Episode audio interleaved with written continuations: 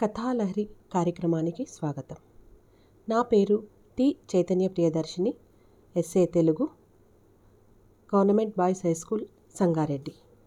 ఈరోజు మనం ఉత్తమ విద్యార్థులుగా ఎలా గుర్తింపబడతారు అనే విషయాన్ని గురించి ఒక చిన్న కథ ద్వారా తెలుసుకుందాం. అనగనగా ఒక ఊరిలో ఒక గురువుగారు ఉండేవారు. ఆయన తన శిష్యుల శక్తి సామర్థ్యాలను తెలుసుకోవటానికి అప్పుడప్పుడు వారికి ఏదో ఒక పరీక్ష పెడుతుండేవారు. ఆయన ఒకసారి తన శిష్యులతో వెళ్తూ మార్గం మధ్యంలో కనిపించిన కొండ వైపుకు తలెత్తి చూశాడు. ఆ కొండ చాలా పెద్దది. ఒక్క క్షణం ఆలోచించాడు. తన శిష్య బృందం నుంచి 3 శిష్యులను ఎంపిక చేశాడు.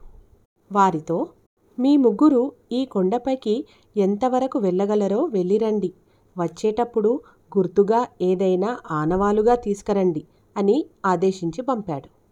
వెంటనే 3 శిష్యులు కొండపైకి వెళ్ళారు. గురువుగారు పెట్టిన పరీక్షలో తామే ముందుండాలని అందరూ భావించారు. ఒక గంట తరువాత ఆ 3లో ఒక శిష్యుడు కిందికి వచ్చాడు. గురువుగారు చెప్పినట్లుగా ఆనవాలు కోసం నున్నగా నిగనిగలాడుతున్న చిన్న రాయిని తీసుకొని వచ్చాడు.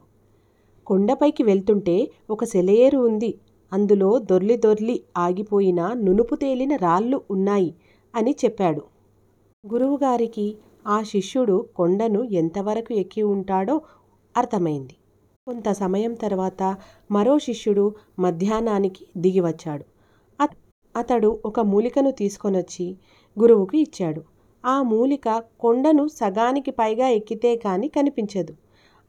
అంత ఎత్తుకు వెళ్ళినందుకు శిష్యుడిని అభినందించారు గురువుగారు. మూడో శిష్యుడు సూర్యాస్తమయం వేళకు వట్టి చేతులతో కొండ దిగి వచ్చాడు.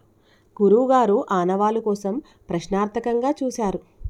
అప్పుడు ఆ శిష్యుడు, గురువుగారు, నేను ఈ కొండ పైకి వెళ్ళాను, శిఖరంపై నిలబడి చుట్టూ చూశాను, ఆనవాళ్ళేమీ తీసుకురాలేదు, కానీ శిఖరం మీది నుంచి సముద్రాన్ని చూశాను, ఆకాశాన్ని నేలపై పరిచినట్లు ఉంది, నేను చాలా పెద్ద సముద్రాన్ని చూశాను. అతని కళ్ళ మెరుపులో సముద్రం హోరు ప్రతిధ్వనించింది. గురువుగారు అభినందన పూర్వకంగా శిష్యుడిని వెన్ను తట్టి మెచ్చుకున్నారు.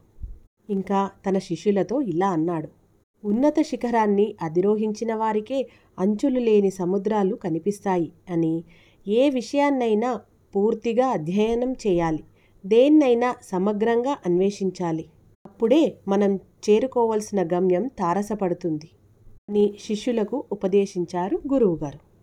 మరి పిల్లలు, మీరు కూడా ఏ విషయాన్నైనా పూర్తిగా అర్థం చేసుకొని అధ్యయనం చేసి సమగ్రంగా అన్వేషించాలి, అప్పుడే మనకు అన్ని విషయాల గురించి తెలుస్తాయి. ధన్యవాదాలు.